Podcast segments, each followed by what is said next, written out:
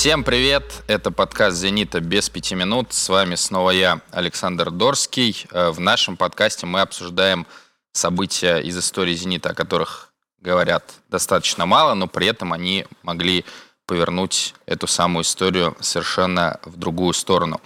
Э, сегодняшний наш выпуск называется «Несбывшиеся надежды 70-х», и разбираться, как всегда, в непростых вопросах мне будет помогать мой соведущий Дмитрий Рябинкин. Дима, привет. Добрый день. И сегодня наш гость, бывший защитник «Зенита», а позже тренер Михаил Алексеевич Лохов. Михаил Алексеевич, добрый день. Здравствуйте, здравствуйте. Как уже понятно из названия, сегодня мы сконцентрируемся на выступлении «Зенита» в 70-х годах, но перед этим хотелось бы обсудить то, что происходило немножко до. Э, в 60 2007 году «Зенит» занял последнее место по итогам сезона и должен был вылететь э, из высшей лиги.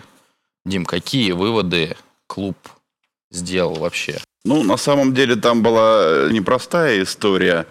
Новости о том, что высший дивизион будет расширен, они начали эм, в качестве слухов приходить еще до окончания чемпионата. Так что, ну, не будем ворошить ту историю. Могу сказать, что на следующий сезон – Аркадия Алова, который затеял немножко непродуманную смену поколений, заменил более опытный Артем Фальян, тренер, который никак не был связан с футбольным Ленинградом. Он в основном тренировал команды закавказские, «Нефтяник», «Баку», «Арарат», «Ереван». И прослыл таким крепким профессионалом, который может подготовить команду, которая не будет иметь серьезных проблем в ходе любого турнира. Ну, кроме того, в 1968 году была открыта футбольная школа «Смена». Это тоже, в общем, такой позитивный был шаг, поскольку было понятно, что э, уровень выпускников ленинградских футбольных школ не всегда дотягивает, скажем, до нужного уровня.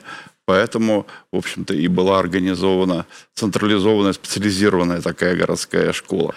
Действительно, «Зенит» усилился рядом футболистов, которые играли в высшем дивизионе, очень хорошего уровня. Георгий Бьюн, например, сразу же дебютировал в национальной сборной. Э, Погосов, Унанов, Юмакулов – это все футболисты, которые подняли уровень «Зенита» и наша команда закрепилась в середине турнирной таблицы. Тем не менее, методы, которыми работал Артем Фалян, они не всегда нравились э, футболистам. И в результате в начале 70-го года была организована делегация в Смольный с просьбой принять какие-то меры. Вот Михаил Алексеевич присутствовал на той встрече и, наверное, более подробно может рассказать, о чем шла речь. Ну, я бы не сказал, что делегация. Меня Лев Дмитриевич Бурчалкин взял, как говорится, поедем в Смольный, надо с кем-то поговорить там и тому подобное. Ты как молодой должен поддержать ту идею, которая возникла, и то недовольство, которое есть в команде.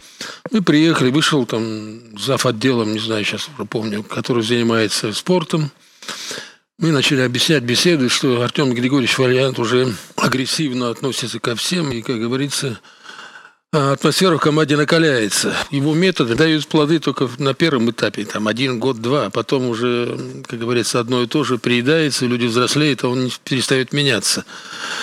Там в основном были, конечно, ну, грубые слова, так можно сказать, и высказаны в резкой форме. Ну и э, уже в 70-м году, где-то игры 3 или 4, уже нами руководил Анатолий Васильев, и уже мы ждали какого-то тренера. Конкретно нам не сказали, кто это будет. Но это произошло уже, я как помню, в Киеве. Мы приехали играть на кубок, сидим перед гостиницей Москва, сейчас она называется Украина. идет Васильев с человеком, ну, подходит, вот ваш новый тренер, Горецкий Евгений Иванович. Ну, и с этого началась уже другая эра в развитии «Зенита». А тут э, давайте чуть подробнее остановимся на Фальяне. Вот э, то, что вы сказали под методами его работы. То есть это именно, вы имеете в виду агрессию, то есть не нравилось именно общение с игроками или там не нравились еще и тренировки? Ну, это комплекс. Во-первых, и подход тренировки методический был уже как перенасыщенный нами. У нас самое главное было тренировки, это выдержать разминку, которая длилась 45 минут. Она была собрана из всяких упражнений, которые, и надо противоречили друг другу.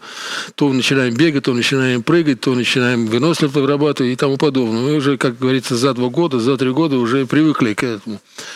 Потом упражнения, естественно, уже не нравились. Они из года в год повторялись. Ну и плюс общение с футболистами. Он себе позволял иногда много чего. Вплоть до того доходило, на старой базе было здание такое у нас, и там была бильярдная комната и на втором этаже. Но он открывал окно, садился на кресло и по мегафону руководил тренировочным процессом. На всю удельно звучал его голос, иногда рычание происходило.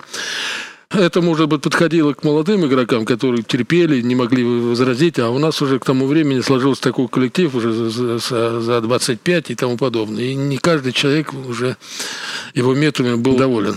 А внутри команды нельзя было это обсудить? То есть не могло быть такого, что игроки придут к Фальяну и скажут, может быть, будем помягче? Нет, в то время какого коллективного как обсуждения с тренерами внутри команды уже было перенасыщение – уже, как говорится, сосуд наполнился больше половины. Что-то поменять э, в нем уже было несложно, а для того, чтобы его методы действовали, надо было менять полкоманды. Тогда, может быть, новые игроки бы уже, как говорится, незнакомые с его методикой и с его тренировками, может быть, и терпели. Но этого не произошло. Это был середина сезона. Я вставлю буквально пару слов. Мне кажется, что авторитарный стиль руководства, он вообще не подразумевает диалога. То есть главный тренер, старший тренер, да? Не демократ. Он всегда прав. Да, не демократ. Если, если не прав, смотри пункт номер один. Вот как раз потом еще в дальнейшем на моем быту уже было 4 или 5 тренеров. Ну, с демократами я только два раза встречался, а остальное было диктаторство. Ну, в советский период это было, в общем-то, популярно. Такие были тренеры, такой был подход, и такие воспитанные были. Мы уже упомянули Евгения Горянского. А, каким он был вообще тренером и какие изменения начали происходить в «Зените» после его прихода?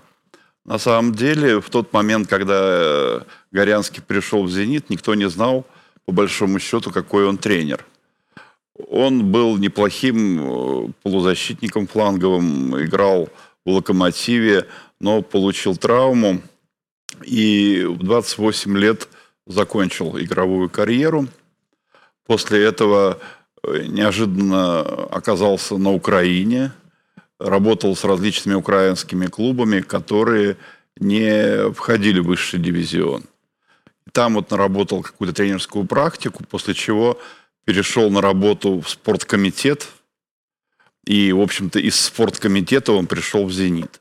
По существу наша команда – это первый его опыт работы с командой высшей лиги. Поэтому, что у него получится, я думаю, что он сам тоже еще не знал. А нет информации, почему такой выбор был тогда сделан? Он достаточно странно звучит, вот, исходя ну, из того, что оч- очевидно, решили, что вот человек засиделся в спорткомитете, ему нужна живая работа, и вот такую практику ему дали. И надо сказать, что он прекрасно справился, в общем-то, с поставленной задачей немножко опережая события, после «Зенита» он стал главным тренером сборной СССР. Ни много ни мало. Правда, проработал там всего год, но тем не менее это говорит о том, насколько хорошо он себя проявил в Ленинграде. Да, но туда его явно не за работу в спорткомитете позвали. То да, понятно, безусловно. что за «Зенит». Вот, то есть история немножко загадочная, но я думаю, что это вот разгадка где-то в московских кабинетах была. И в Ленинграде никто толком не знал. Ну, прислали вот из Москвы нового главного тренера. Наверное, попросили прислать и прислали, потому что, к сожалению, на тот момент в нашем городе не оказалось специалиста, который мог бы так вот возглавить команду, тем более в середине Ну, сезона. его появление тоже для нас не то, что неожиданные были. Мы его не слышали, не знали. Я уже потом начал копаться по материалу. Он на Украине какое-то время работал, даже в Варшавограде или в Луганске работал тренером. Его появление было связано, видимо, с тем, что обратились в Москву, и ввиду того, что он там в спорткомитете как-то сам, э, сам был и работал, Пригласили его. Ну, здесь кардинально, конечно, поменялось и отношение к игрокам, и к- методам тренировки, и, как говорится, атмосфере в команде. Во-первых, он никогда не повышал голос. Он все время на уверенных тонах общался с футболистами. Поменялась и методика тренировки, то, в чем заключалось. Много тренировок стало с мячом. Игровые, всевозможные квадраты, всевозможные игровые варианты. И самое главное, он уважал игроков. И, как говорится, атмосфера стала, как сказать, нормализоваться. Плюс у нас уже состав стабилизировался по линиям, по классу игроков и по возрасту. Было в каждой линии подобраны игроки, которые соответствовали, и была сыгранность.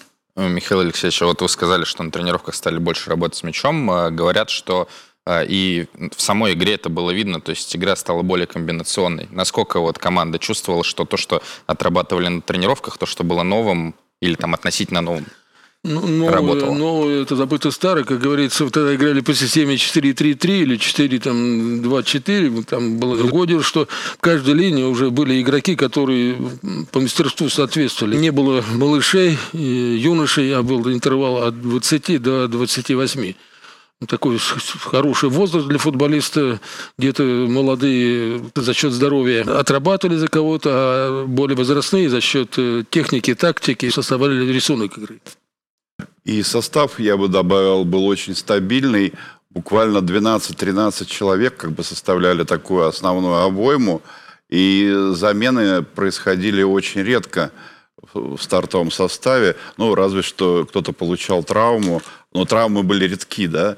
Поэтому вот сезон 72 года, я смотрю, всего 19 футболистов участвовало в официальных матчах. Причем вот э, там человек пять просто эпизодически появлялись на поле.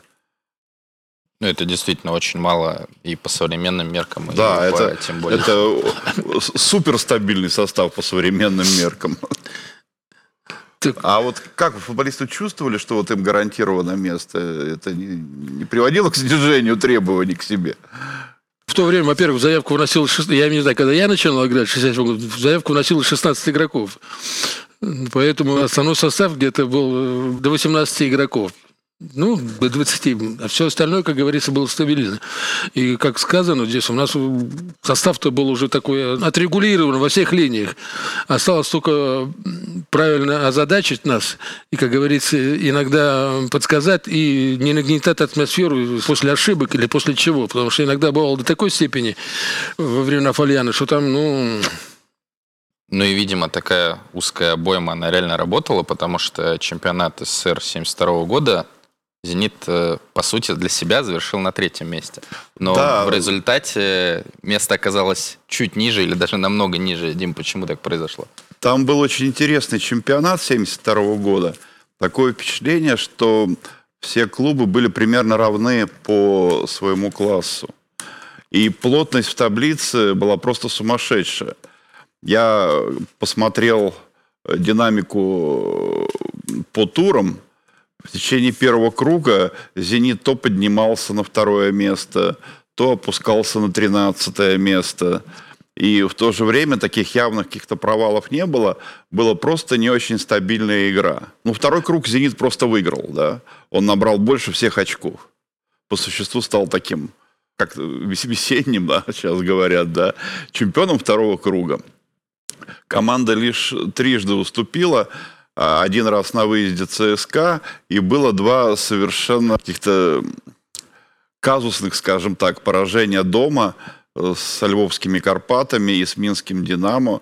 Со Львовом там был матч, мяч забитый от боковой линии, а Минскому Динамо до 88 минуты счет был ничейным, и в последние две минуты э, команда умудрилась пропустить два мяча на контратаках.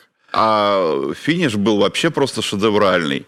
Команда вы- выиграла 4-1 у московского «Динамо», 6-1 в гостях у московского «Локомотива». Выиграла дома тоже еще два матча в сухую с крупным счетом. И финиш получился просто феерическим. Да? По большому счету команда отправлялась в Англию, э, занимая среди российских клубов первое место. И, э, соответственно, входила в тройку призеров по общим показателям. Другое дело, что вот еще остальным оставалось сыграть от одного до трех матчей. Да, давай тогда объясним, что в Англию уехали играть товарищеские матчи, и поэтому да, да, завершили да. сезон раньше конкурентов. Вот, насколько я слышал, команда еще была очень довольна, что после прихода Горянского он, пользуясь своими связями в спорткомитете, организовывал очень хорошие зарубежные поездки. То есть, если прежде команда отправлялась куда-нибудь в Африку, то здесь э, появилась, значит, Германия, появилась Франция, появилась Англия, то есть страны э, очень высокого футбольного уровня насколько было важно вот такие поездки, и что было важнее вообще, удачное окончание чемпионата или поездка на родину футбола? Это зависело от э, принимающей страны. Если у них было окно, у них была возможность принять советскую команду, то иногда, вот как вы сказали, в 1972 году и даже нам изменили окончание сезона, типа того, что надо ехать. И, да, Горянский, я работаю в Москве до того, имел много знакомых, которые могли позволить, чтобы команда после сезона престижные страны поехала. Как вы сказали, и в Париже были, и в Германии были. Конечно, мы сравнили, и в Англии себя, и в Германии сравнили, что «Зенит» не супер, конечно, клуб, чтобы сразу чемпионом был там э, Европы, но мог противоборствовать. Потому что, как вы сказали, мы Гвинею Бисау, помню, нас заслали, так это же у таракане специально убили или корову, или козла, чтобы нас накормить, и все остальное. Поэтому иногда, э, не имея связи в Москве, тебя могли заслать демолерии э, и все остальное. А в Англии вообще следили за тем, как проходит последний матч чемпионата СССР? Или были уверены, что ничего не светит. К тому времени защитника-то в Москве-то не было «Зенита», чтобы там помочь, страховать, поэтому с надеждой уехали. Надежда была, но такой связи не поддерживались, не было же интернета, телефонов таких не было, поэтому ну, приехали огорченные, ну, с надеждой, надежда, что на следующий год что-то получится. А здесь уже была информация, что Евгений Иванович уже, как сказать, на повышение пойдет. Поэтому не использовали свои возможности. То есть в результате «Зенит» занял э, седьмое место. И Отстав на два очка от второго. Уникальная ситуация, абсолютно. Вообще не знаю, были ли такие еще случаи в истории чемпионатов СССР и России. Да, и после этого сезона Горянский возглавил сборную э, СССР. Тут, наверное, логичный вопрос. Э, могло ли быть вообще в те годы вот такое совмещение работы в сборной и в «Зените»? Или такой вариант вообще никем никогда не рассматривался? Я не помню, честно говоря, чтобы было совмещение какое-то. Э, тренер сборной, это был тренер сборной, самый главный тренер страны, да. Чтобы он еще работал с каким-то клубом, это уже позже появилось э, с Лобановским, да. Ну вот, по-моему, это была первая фигура, которой разрешили совмещение. А до этого тренер сборной был ну, он следил за всем, да, он как бы политику какую-то строил э, и должен был быть фигурой независимой, да, от каких-то владельцев клубов или еще от чего-то. Поэтому это было исключено, чтобы он мог тренировать команду и сборную. Я могу сказать, что первый опыт совмещения – это 76 год, Лобановские сборные – и забегая вперед, скажу, что привело не только к не очень удачному выступлению на международной арене, но и разделению чемпионата на весенний и осенний, то есть на ломку внутреннего календаря. Давайте закончим э, с чемпионатом 72 года. Как седьмое место вообще было воспринято в городе? Успех ли это было? Или с учетом, опять же, того, что могли все-таки как-то зацепиться за медали? Это был, это был грандиозный успех. Нам даже устроили встречу в летнем театре на Крестовском острове. Виктор Набутов вел программу там для телевидения. Нам что-то там подарили от города какие-то сумки с какими-то еще делами. Значит, потом кто-то там спел песни и тому подобное, что-то такое. И, в общем, это как достижение было, потому что «Зенит» э, за все время своего существования. Он, он радовался от первого до восьмого иногда места, то, что, как говорится.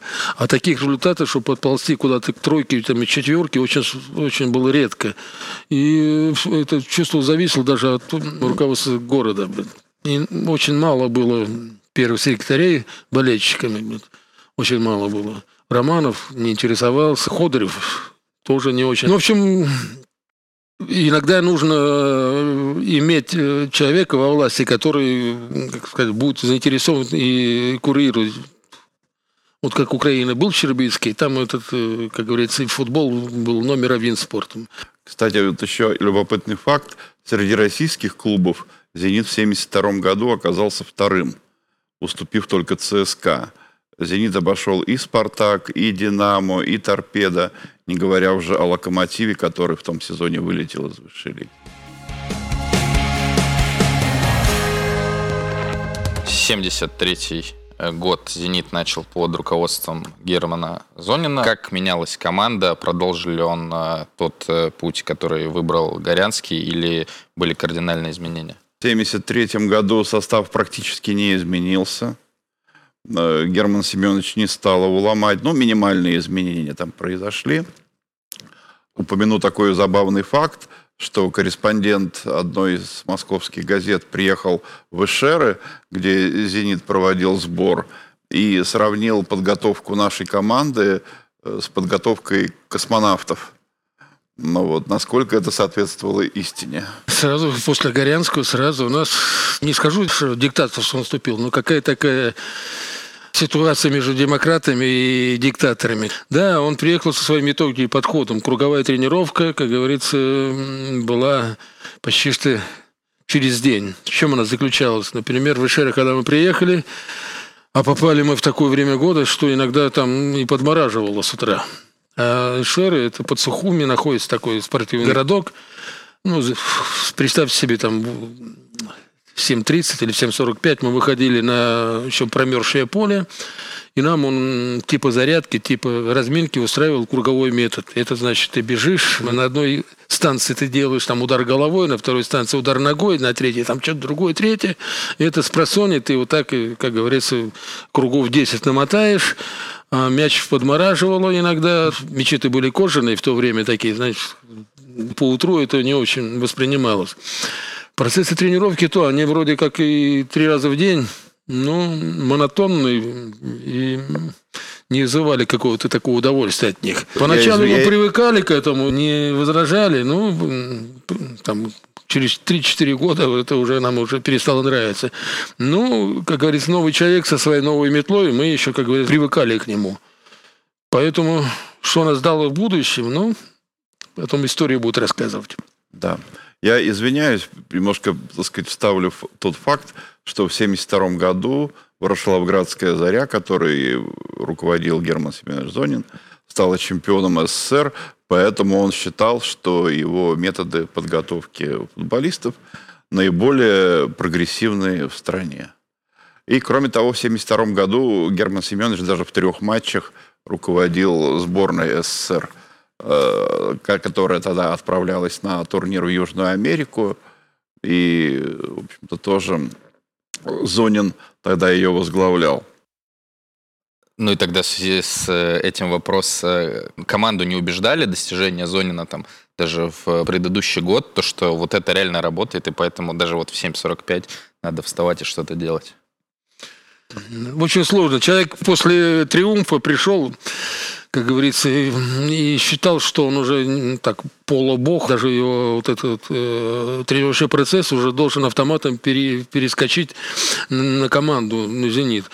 Он, как говорится, любил, чтобы они много говорили, писали, и был не очень приятным отношением, что он высокомерие свое иногда выказывал. По составу, естественно, все это осталось, и, и он по идее, своей методикой пока не испортил тот стиль, который там э, самый Горянский. Поэтому здесь еще на старых, как сказать, игровых связей, на старые понимания футбола, он, попадая в сборную, после нее приезжая, он такой, как сказать, был в фаворе. Дистанционировался от игроков иногда в такое было отношение. Ну, Это просуществовало года, наверное, 3-4, там привыкание и перестройка под его же метод и под его лад уже был. А еще с приходом Зонина в команде появилась научная бригада Института Лесговта, которая стала считать технико-тактические показатели футболистов в играх и, по-моему, даже на тренировках. Да. Сейчас, когда имею информацию о том, как собираются технические данные в современном мире, когда там через э, телевидение все просчитывается, все это, раньше это просто сидел там Лазарев, Валерка, диктофон наговаривал, Лохов, длинная передача, третья, поперечная передача, неточная, порочная и тому подобное. На каждого игрока эти люди наговаривали, что он там делал и что там творил, какие передачи. И после этого дома он расшифровывал. И получалось, что весь разбор у нас происходил уже от тех данных, которые ему доставалось. И он, не знаю, свою диссертацию защищал или нет, он доказывал, что если команда владеет там 65% владения мячом, она должна обязательно победить. И разборы иногда происходили в такой форме, что не имея видеоповтора, не имея доказательств, а просто словесные обвинения, э, на сборе превращали в такой не очень приятный диалог. Он говорит одно, мы вроде вспоминаем, говорим другое, и не было доказательной базы, чтобы кто-то был прав. Сейчас он, мы были на базе «Зенита», здесь ветераны, показали нам этот зал, показали видеофиксации сверху, показали, куда шла передача, как игроки перемещались. Вот это понимаю, это, это реальный подход, где можем указать игроку. Смотри, это ты сделал, смотри, то сделал. А там просто на пальцах ты там не отобрал, ты там не подстраховал, ты там не забил. Ну, то есть, получается, для науки, если он защитил э, диссертацию, этот подход э, был уместен, а для общения с командой он не очень помогал, если вот реально нельзя было Очень посмотреть слабая видео. доказательная база, не было фактов. Были только словесные утверждения, что ты это и это не сделал. Это научная бригада, и там на симметрию имели. Там после тренировки, после игры. Ну, я пару раз по лесенке пробежал, пришел. Ух ты, здорово, игре отдал. Смотри, какой у тебя пульс, как ты зашкаливаешь. Понимаешь, чем дело? Это же все такое мухлевание. Футболисты потом точно разобрались. Как что нужно делать, чтобы показать. А на тренировке ты здорово отработал. Это сейчас счетчики вешают. Футболист там, хочешь не хочешь, а тебе там уже покажет на мониторе, смотреть, сколько, под какой нагрузкой ты бегал и что ты сотворил. А в то время все это на пальцах, на карандашах. А, но при этом а, в 1974 году «Зенит» прошел 13 туров без поражений, а второе поражение потерпел только в сентябре, при том, что, естественно, тогда система розыгрыша была не такой, как сейчас. Э, это вот можно еще назвать, если современными мерками говорить, багаж Горянского, или все-таки команда уже перестроилась, потому что это был не первый год работы с Зонином? Значит, 73-74 год, но пока я и так думаю, все-таки это заслуга. Горянского, что он сформировал костяк команды и подобрал игроков, которые еще были в расцвете сил, и они на автомате дожили до 1974 года, как еще не были раздражены подходом в зоне на такой степени уже устраивать революцию. И, и, самое, и самое главное, что подпора игроков-то соответствовал. Классные игроки были, и Казак появился. Поэтому здесь у нас и подкрепление пришло хорошее, и старички, как говорится, еще не были, не сыпали песок. Ну вот 74 год такой показательный. По составу всех классные игроки, и в расцвете сил, и молодняка такого не было. Я бы сказал, что в 75-м уже была частично другая команда, да. А в 74-м, насколько я знаю, команда ухудшила свои турнирные показатели в тот момент, когда Герман Семенович Зонин уехал на чемпионат мира в Германию. В командах всегда есть одна метла, которая метет. Даже отсутствие главного тренера, если поручают приведение э, тренеров второму тренеру, то как-то внутренние футболисты всегда начинают расслабуху делать. Что не указ, так человек, видимо, создан, что есть начальник, который может тебя и, и переголубить, и наказать, а есть помощник, который, ну, рангом пониже, и, как говорится, и так сойдет. Поэтому его отсутствие, наверное, сыграло свою роль привык жить в одном режиме. Дядька уехал, дали слабинку. И в каждой команде бывает такой период, что недовольство появляется э, одинаковостью жизни и тренировочный процесс и тому подобное. Да, там пытались сделать какие-то выездные уикенды, типа шашлык в Калгово, для того, чтобы найти уже взаимопонимание и, как сказать, выслушать обиды и все остальное. Еще и поездка в Италию сыграла свою роду, где Герман Семенович неправильно себя повел или он перепутал сумму, или он не разобрался э, в лирах, что они там с нулями. Это не значит, что они такие большие. И там уже в Италии уже иногда даже открытые такое противостояние. А про вот эту историю, про то, что, может быть, перепутал цифры, можно подробнее? Просто не очень понятно, в чем про суть. Италию? Да, в чем суть вот, вот этого не очень Ну, красивого вначале поступка, то, что нам, сказали. суточными не разобрались. Он не разобрался, нам пообещал одну сумму, а потом оказалось, что там нулик-то ну, одного не хватает. Ну, он как извинился, и это. И пошла там такая ситуация, что он немножко был э, не в состоянии таком, и где-то чего-то э, зацепились, э, обижены на то, что Обычно, когда за границу едешь, ты считаешь, сколько суточней, что ты можешь купить. Плюс к этому тот негатив, который иногда происходил, он решил, сам вылился в то, что там ну, вот, игроки открыто ему все это высказали. Ну да, четыре поражения подряд в сентябре было у «Зенита». И команда, э, которая еще буквально недавно дышала в спину лидеру киевскому «Динамо», стала скатываться в середину таблицы. Пусть не очень глубоко, там и отрыв был небольшой от тройки призеров, но тем не менее это, в общем-то, конечно, сказалось. Можно ли вообще сейчас вот говорить, что вот именно вот эти вот конфликтные ситуации, которые стали возникать в команде все чаще, они, в общем-то, и стали причиной того, что тогда такая великолепная команда не добралась до медалей? Да, здесь, здесь комплекс, наверное, м, ситуаций, которые так негативно отразились. Ну, во-первых, не менялся сам процесс тренировочный. Потом это итальянское, как бы сказать, негатив. Мы или, Герман Семенович как-то не нашли общего языка для того, чтобы это сгладить и перейти на новую самую степень общения.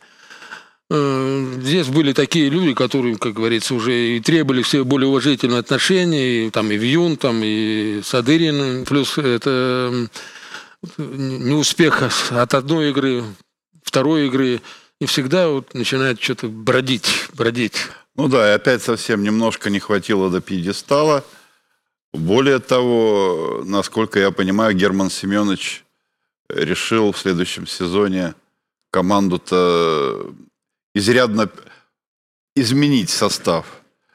Многие ветераны ушли, вы уехали в армию, э, в ростовский СК, и команду стали пополнять молодые футболисты, с которыми, наверное, проще работать. Э, не, причем не всегда ленинградские воспитанники, а зачастую играющие за клубы первого, второго дивизионов. Да, 75-й год, даже находясь в Ростове, я помню, где-то мы даже встретились, там столько было из Казани, там два или три игрока, которых, как говорится, как заплатку искали, чтобы ее все заделать. На эти игроки даже не соответствовали уровню там, первой лиги, но, видимо, Геральт Семенович до такой степени был уже в запаре, что э, прежние коренные зенитовцы, которые мешали ему или, как, или могли высказать недовольствие, он от них начинал, начинал избавляться, а те молодые, те другие, которые подходили, приходили, они не соответствовали тому уровню даже тех ветеранов, которые ушли из команды. И разды правления он начал терять, не знал, как из этого положения выходить. И плюс к этому еще результаты добивали. Поэтому не хватило, может быть, какого-то чисто революционных методов или чего-то другого. Но в 1975 году «Зенит» уже, как говорится, куда-то шел. Куда-то шел, но... Но не дошел все-таки. Да, куда-то шел, но, как говорится, э, в 1976 году вроде как новая, новая формация, новый чемпионат. Да, Михаил Алексеевич, давайте тут вообще поясним для тех, кто вообще не в курсе, почему случилось такое разделение чемпионата вообще на две части. Ну, мы уже немножко говорили об этом, что в 1976 году э, тренером сборной, по-моему, даже еще раньше, в 1975 году, э, тренером сборной стал Валерий Лобановский, и он хотел целенаправленно готовить команду к двум э, главным турнирам 1976 года. Это чемпионат Европы и Олимпиада э, в Монреале. Э, Он хотел выиграть оба турнира. Для этого он сказал, что ему нуж- нужно готовить сборную в течение нескольких месяцев. И эти несколько месяцев они попадали как раз на весенний игровой отрезок. Тогда Валерий Васильевич уговорил руководителей нашего футбола, что весенний чемпионат не будет играть никакой роли, никто не будет вылетать, места, занятые в турнире, не будут э, как-то способствовать получению э, мест в Еврокубках. Это будет просто такой вот разминочный футбол, а в это время основной состав киевского «Динамо» в составе сборной ездил по зарубежным странам, играл товарищеские матчи, зачастую с не самыми сильными соперниками, готовился – в результате в четвертьфинале чемпионата Европы, а тогда чемпионат Европы проводился по, по другой формуле, нежели сейчас, в финальном турнире участвовало лишь четыре сборные, то есть четвертьфинал это был еще по существу не главный турнир. Проиграла сборная Чехословакии наша команда, причем, насколько я помню, без особых шансов на успех. А затем уже летом э, лишь третье место на Олимпиаде в Монреале.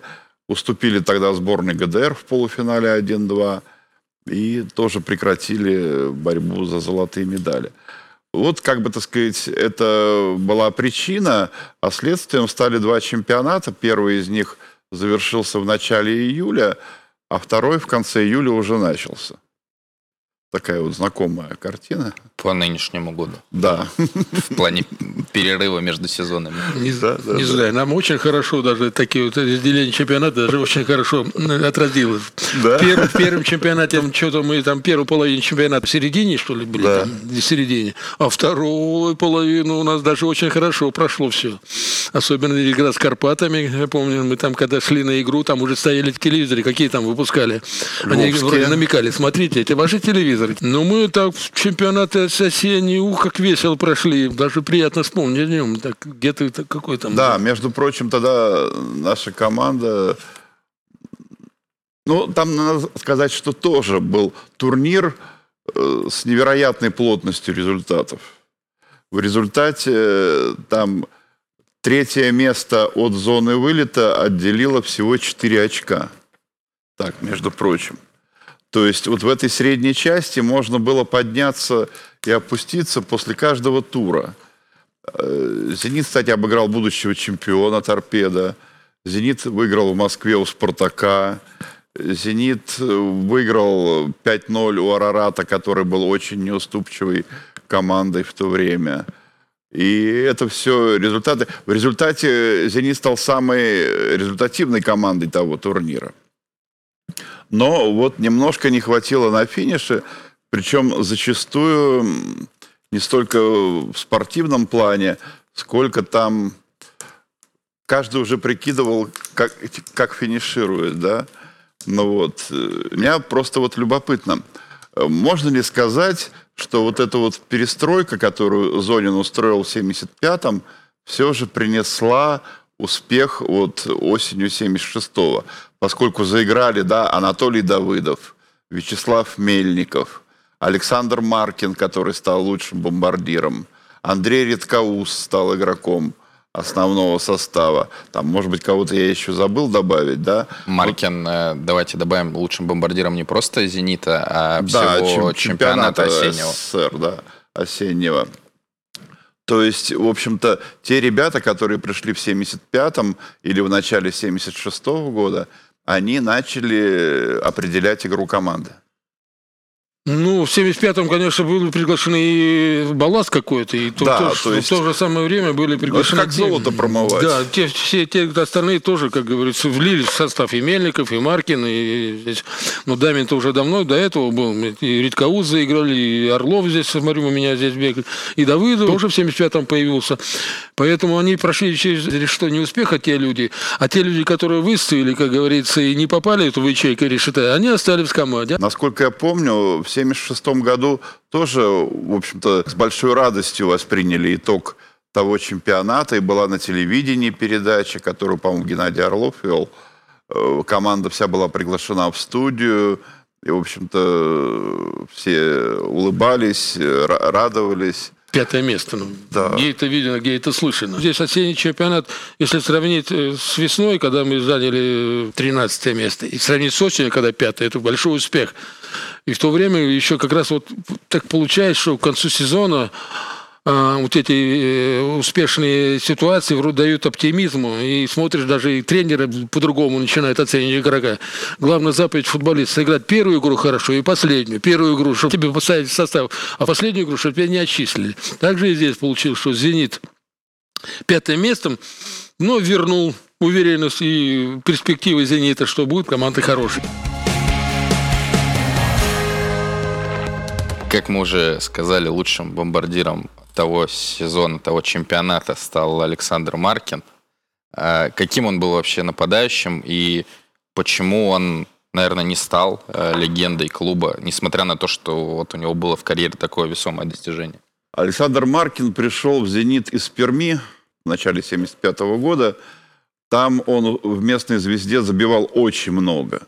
И его в Перми до сих пор любят. Вот не поверите, да, я сравнительно недавно был на стадионе «Звезда» в Пермском.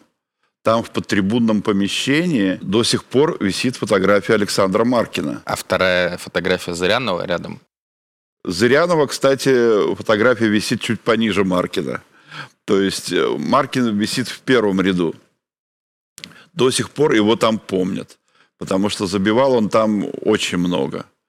И логично, что его пригласили в высшую лигу.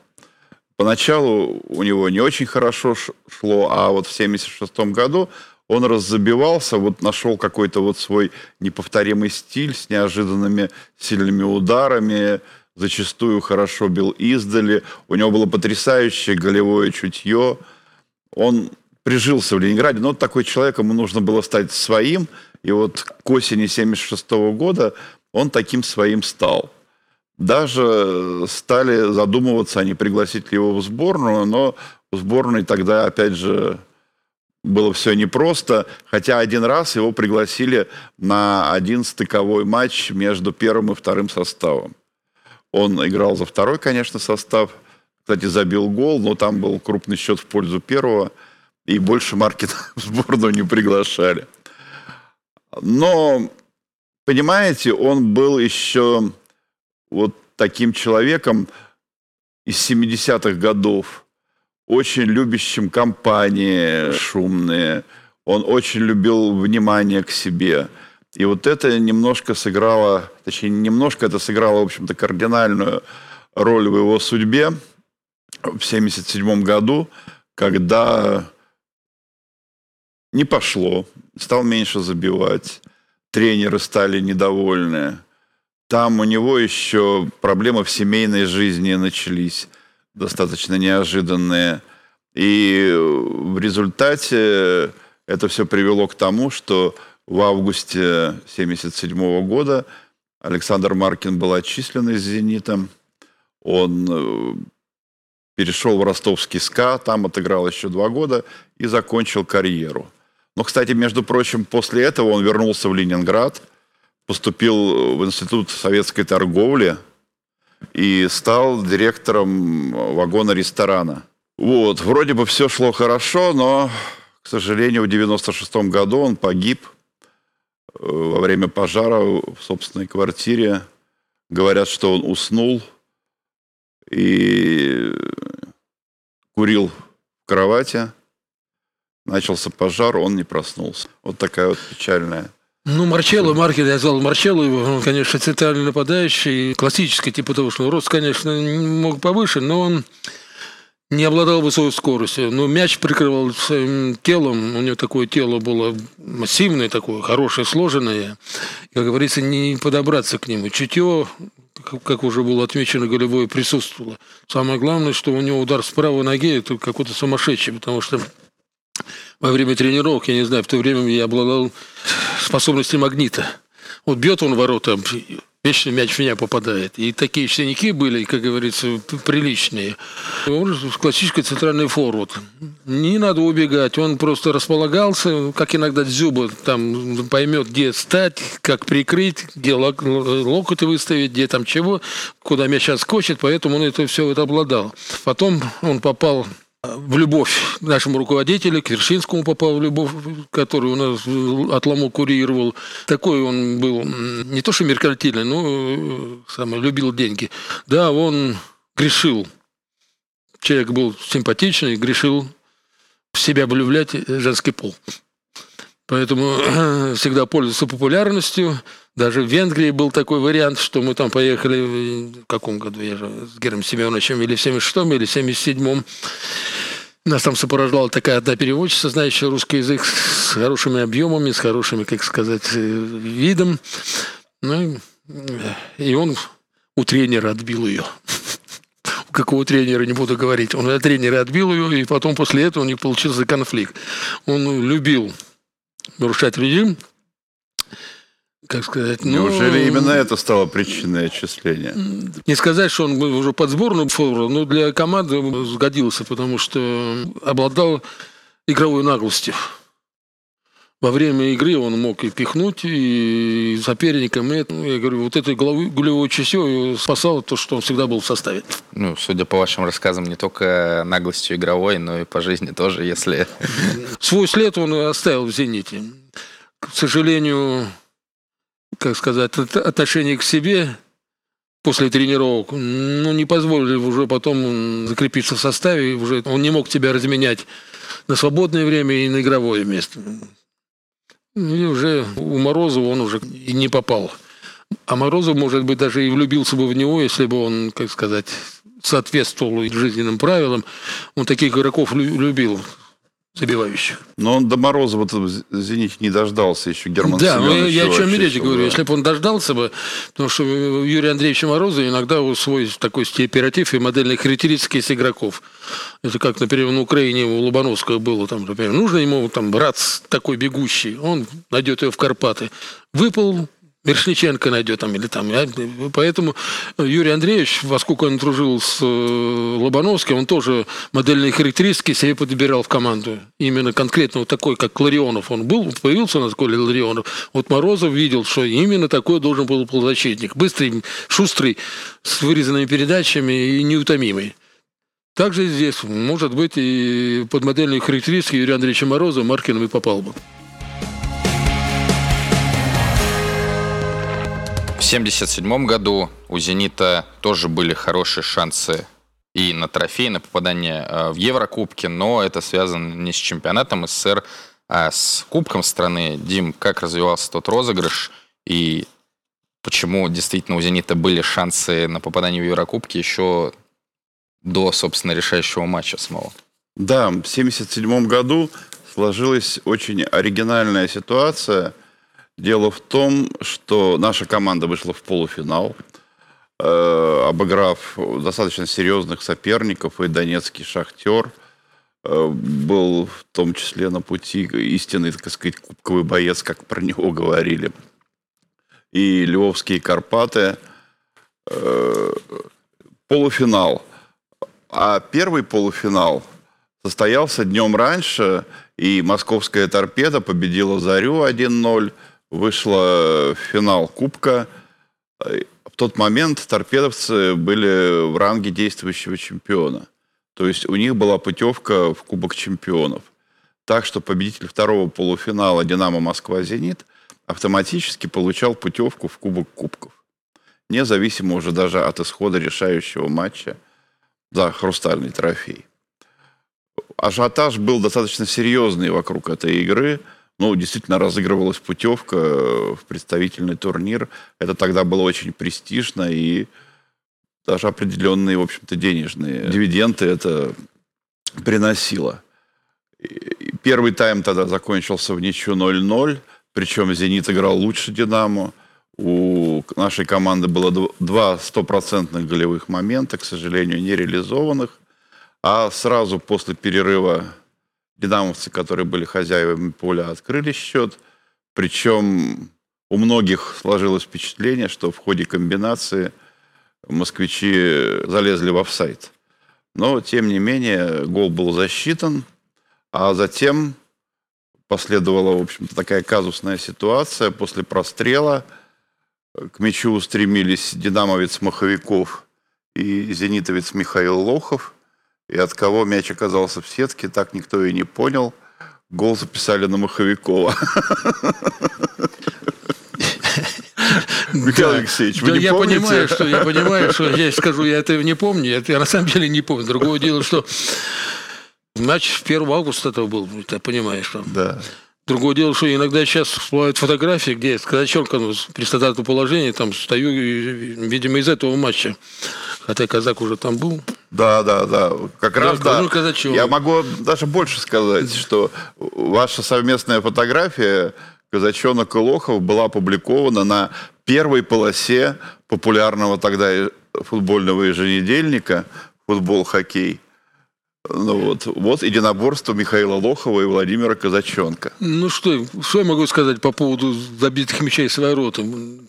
Видимо, это участь всех защитников, особенно по молодости. У меня так вообще регулярно получалось. Один раз ты прямым ударом, а все остальные это рикошеты. Вроде хочешь подставить, как Александр Матросов, себя под мячик, и какая-то вечно не- невезуха. Вратарь в одну сторону, а ты мяч в другую сторону. Поэтому, ну, это, как сказать, э, отходы производства игры защитника. Никуда без этого не денешься. И Голубев забивал, и другие мастера забивали. Значит, видимо, такая участь, что не- неправильно встал, не предугадал. Поэтому в моем послужебном списке это не первый и не последний мяч. Там где-то мячей, наверное, 5 или 6 у меня таких существует. Но в официальном, Беда такая. в официальном протоколе команды, тогда блин. записали на Маховикова. Да, ну, написали, значит, хорошо, значит, не- статистики моей, моей фамилии не... Чуть позже Маркин забивает свой последний гол за «Зенит». И наша команда просто прижимает динамовцев к воротам. Мяч по вратарской площадке катается, некому нанести завершающий удар. Хороший голевой момент у Маркина.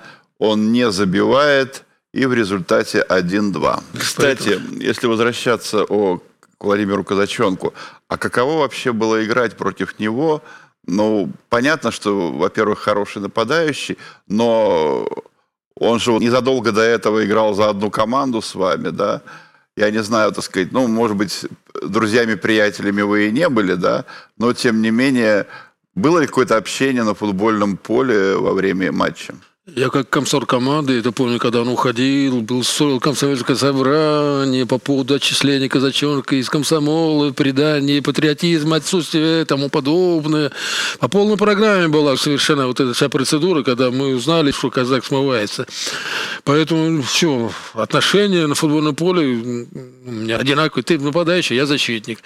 Ну, моя кличка была в команде «Железяка». Ну, это и касается техники, и терпения к боли, и, как сказать, и оп- опеки не- самые, нападающих. Все по правилам, жестко, плотно, неугомонно и все остальное. Поэтому и казаку доставалось. Он пришел вообще худенький, как мизинчик. А я против него играл как про- против большого пальца, уже такой обросший мышцами, иногда лишним весом. У них чем-то они схожи с, с Маркиным, что они под 85 примерно весили, и с ними очень сложно было потолкаться. Еще когда он руки растопырит, и этот, и тот, и, в общем, умели хорошо оба придерживать, закрывать корпус мячом. Поэтому приходилось иногда и уступать, но достойно бились. Вот такой у меня вопрос мучает уже много десятков лет. Если бы тот матч с «Динамо» был выигран, да, шанс, как мы выяснили, был выиграть тот матч. Э, Если бы тогда выиграли и получили путевку в Кубок Кубков, осенью Зонин бы ушел из команды? Зная его м, честолюбие, его, как бы сказать, любовь, чтобы о нем говорили, чтобы он был на, на слуху, я думаю, Герой Семенович бы еще, еще бы одной звездой на своей короне добавил. И он бы тогда, может быть, со- совсем супер неприступный был бы. Ведь тогда и соперники динамовцам попадались не самые сильные, там Мальта, Румыния, только в четвертьфинале там Бетис, ну вот им попался. То есть был реальный шанс, ну, до четвертьфинала-то дойти «Зениту». Было бы интересно в советское время уже попасть ну, в Европу и поиграть уже в официальном турнире. В принципе, эта команда, я еще повторяю, в 1977 году она была, ну, Э, костяк остался, тот, который был и в 72 году. И плюс к этому еще закрыли те бреши, и нападающий Маркин появился, и там и Давыд появился, и все остальные. Поэтому команда вот 77-го э, очень хорошая по подбору была. Очень хорошая по подбору. Другими словами, Юрий Андреевич Морозов не пришел бы в «Зенит». Тот, ну, как всегда, как всегда же бывает в жизни команды и, и в процессе где-то какой-то один сбой, вера пропадает, потом невезуха, две, три, четыре игры, и уже трудно исправлять положение. Э, иногда не хватает решительности у тренера что-то такое сделать. Я так понимаю, что Герман Семенович тоже и по здоровью наверное, прихватил, и нервная система начала сбой давать, и он уже такую веру в себе потерял что может что-то подправить. А это чувствуется. Но был бы стимул все-таки Кубок Кубков. Ну, Я к тому, что, может быть, и хорошо, что тогда проиграли, потому что пришел Морозов и создал команду, которая в результате все-таки поднялась на пьедестал в 80-м а, году. Имеете... Ну, вот, а если бы Зонин остался, я, я говорю, не пришел бы на дом, я уверен, что этого не произошло бы. Да, ряд результатов уже подталкивал к этому. Он как-то уже перест... игроки перестали уверовать в него, что что-то может и хорошее получиться. Поэтому пришел Морозов с другим подходом, другая новизна, как говорится, интерес появился по методике тренировок, по организации жизни тренировочной. Поэтому на все новенькое все, как сказать, подши. Хотим попробовать хотим посмотреть, нравится это, нравится то. Поэтому вроде как организация футбольной жизни в команде наладилась уже по-современному. Видимо, проработав Слобановский и, и сам увидев, что он там делает и как э, добивается всех благ и для футболистов, и по организации. Поэтому интерес снова появился заиграть. А вот такой дурацкий вопрос. Вот, Михаил Алексеевич, вы достаточно много проработали тренером. На ваш взгляд, реально главному тренеру оставаться для своей команды интересным на протяжении больше двух-трех лет? Или, ну, или это нерешаемая задача? Ну, это, во-первых, не срок 2-3 года. Я понимаю, что вы ну, сказали, вот, там 8-7 лет. Э, ну, хорошо, 3-4. Нет, просто ну, потому, потому что, о чем мы сегодня как раз... помощника. Помощника, который вольет тебе свежую кровь. Потому что, ну, вот, например, в Днепре бы там был такой второй тренер, который там, вот, Емис, там эти работали. Он, они пользовались, как давали на, на откуп этому тренеру строить тренировочную программу. Сами просто присутствовали на тренировке, где-то что-то руководили, где-то поджимали, где-то контролировали и тому подобное. Потому что если ты будешь стоять на старом багаже и все время будешь это показывать футболистам, все это уже выучили, все это знают, а ты опять это гнешь, и уже, конечно, пропадает интерес. Нужно какую-то новизну. А новизна только изменениями упражнениями, изменениями уже стиля подготовки и тому подобное. А если это продолжается одно и то же, например, 6 лет, уже меняй супругу называется. Так, а реально вот тренеру менять свою свою методику, да? Да. Придумывать новые упражнения. Это обязательно. Это обязательно. Даже Фергюсон, я не знаю, он работал в Манчестер Юнайт. Я думаю, там у него помощники, которые соответствовали и готовили ему эту программу. Главное, чтобы голова была, которая рулит всеми этими. И плюс к этому еще, чтобы тренер э, не позволял никому выбирать игроков на игру. Если это происходит, ты уже не тренер, ты просто как э, генерал сидишь и твоим именем пользуется. Тренеру нужно меняться, нужно менять ход работы. Ну и при этом, даже если мы говорим о сэре Алексе Фергюсоне как об уникальном примере для всего мирового футбола, он не только менялся сам, но у него еще и менялись э, первые его помощники по ходу его карьеры. Такие, о чем я говорю? Помощники, как у Беса какие-то были фразы, я третью фразу, это после чемпионства тренер в команде должен что сделать? Три вещи. Это поменять оплату, как повыше сделать, поменять состав на 50%. И третье, забуду, не знаю, это для того, чтобы, например, он остается при своей методике подготовки игры, но зарплата повышается, у него есть рычаг управления, и поменять состав на 50%, потому что те еще не знают, как они будут тренироваться. Когда говорят о «Зените» 70-х годов, очень часто применяют понятие крепкий середняк, но сегодня, как мне кажется, мы достаточно подробно разобрались, что на протяжении нескольких сезонов «Зенит» э, был близок к медалям или к трофеям и мог делать э, рывок, который так ждал город, но по разным причинам этого не случалось. И на примере того же Кубка СССР 77 года, о котором мы сейчас поговорили в конце нашего выпуска, мы видим, как один гол мог действительно поменять историю и, допустим, не пришел бы, э, во всяком случае тогда, в «Зенит» э, тренер Юрий Андреевич Морозов, и не началась бы в истории «Зенита» совершенно другая эпоха. Это был подкаст «Зенита» без пяти минут. С вами был Александр Дорский. Дмитрий Рябинкин. И Михаил Алексеевич Лохов. Михаил Алексеевич, спасибо большое, что пришли, что вспомнили события, которые уже были достаточно давно. Мне кажется, получилось достаточно интересно. Приглашайте, расскажу еще что-нибудь подпольное.